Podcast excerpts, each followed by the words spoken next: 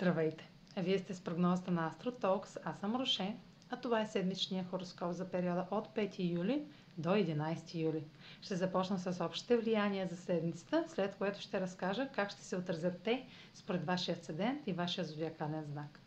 На 7 и 8 юли Венера е в опозиция на Сатурн във Водолей и в квадрат Соран в Талец.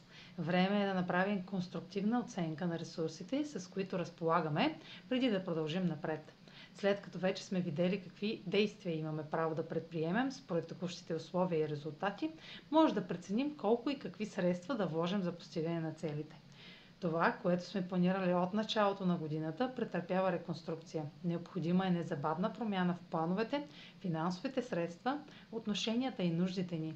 Някои желания са изправени пред условие, което не могат да изпълнят поради липсващи умения или материални средства. Продължете с най-необходимото или само с това, което е налично. На 10 юли е новолунието в рак. Новолуният са отправна точка за нови етапи и проява на инициатива в някои от сферите в живота ни.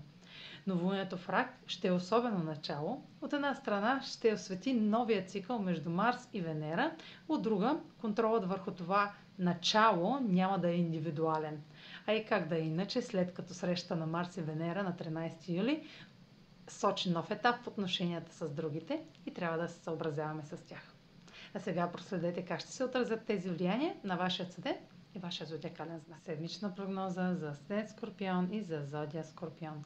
Венера в аспект към Сатурн във Водолей и Оран в Талец насочва вниманието и фокуса ви върху въпрос от миналата седмица.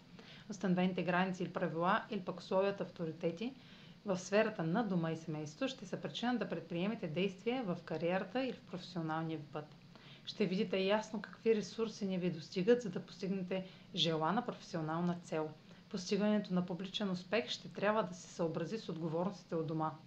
В същото време промените в една връзка, било то бизнес или лична, ще добавят напрежение, ако гледате само своите нужди. Това може да е момент на финализиране на важна крачка в кариерата ви, който нагледно ви показва какво получавате срещу вложения труд и материален ресурс. Новолунието в рак попада в сферата на възможностите, като въвежда нов старт в областта на пътуванията, чуждестранните въпроси, образованието, правните въпроси или публикуването. Новолунието е в аспект с Плутон и включва интензивни разговори и срещи, подписване на документи и организации. Това е за тази седмица. Може да последвате канала ми в YouTube, за да не пропускате видеята, които правя, да ме слушате в Spotify, да ме последвате в Instagram, в Facebook, а за онлайн консултации с мен може да посетите сайта astrotalks.online, където ще намерите услугите, които предлагам, както и контакти за връзка с мен. Чао! Успешна седмица!